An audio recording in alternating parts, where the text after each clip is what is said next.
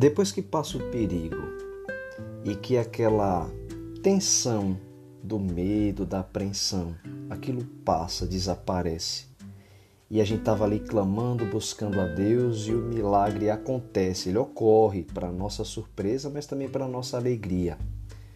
Depois que passa essa sensação de aflição e vem a paz, qual costuma ser a nossa reação? Isaías 39 nos ajuda a fazer uma análise do perigo que a gente sofre de deixar de vigiar e acabar folgando o laço do nosso relacionamento com Deus.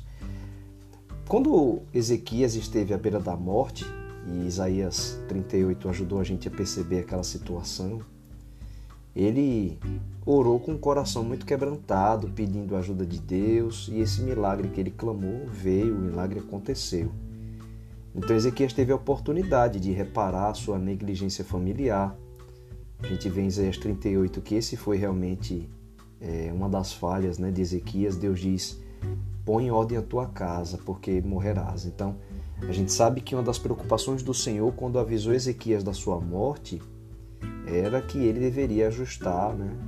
É, colocar a sua casa em ordem. Mas aí depois que vem o milagre, Ezequias foi curado, como a gente viu no capítulo 38, ele ficou bem, né? restabelecido. Qual foi a reação dele? Ele passou a ter a oportunidade de reparar a negligência dele como pai e viver uma vida de gratidão ao Senhor, uma vida em paz, uma vida feliz na presença de Deus. Mas o capítulo 39, que é esse capítulo de hoje, traz o registro de um Ezequias relaxado, um Ezequias até egocêntrico também e novamente negligente quanto à sua própria família.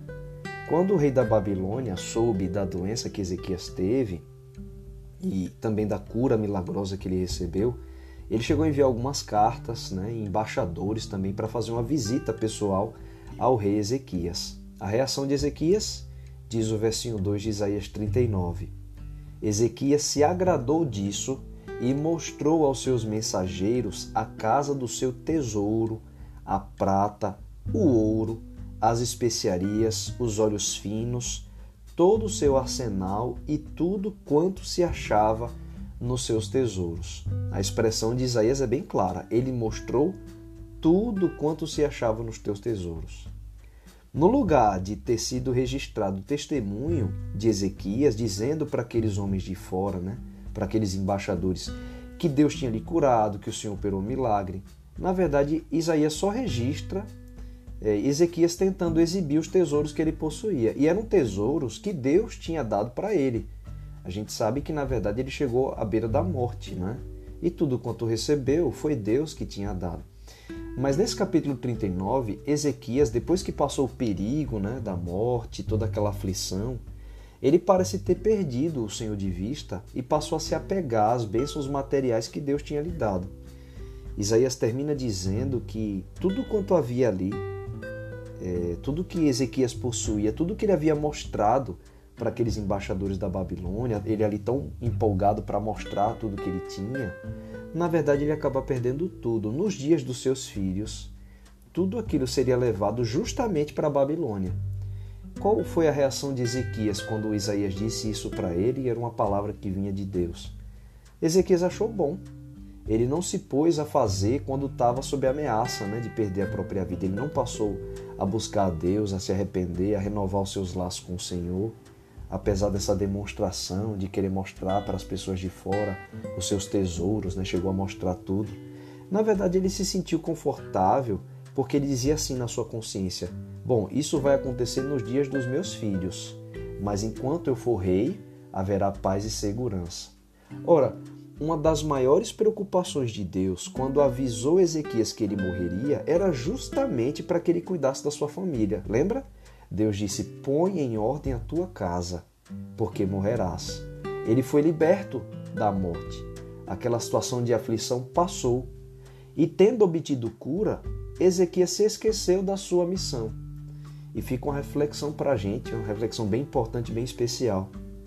Nós passamos por dificuldades e aflições, mas também vivemos os momentos de milagre. A pergunta que Isaías 39 deixa para a gente é: e nós? Quando recebemos as bênçãos de Deus, como nós reagimos? Será que a gratidão? Será que o livramento nos leva a um espírito de fidelidade? É interessante perceber que não é o desejo de Deus que a gente seja movido a manter a nossa fidelidade por causa da aflição.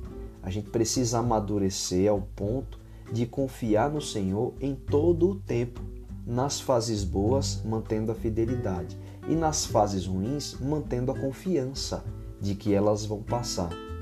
Eu acredito, sabe, que essa é uma das razões pelas quais Tiago, sabendo que a gente, quando está numa fase de prosperidade, tende a desapegar do nosso laço com o Senhor.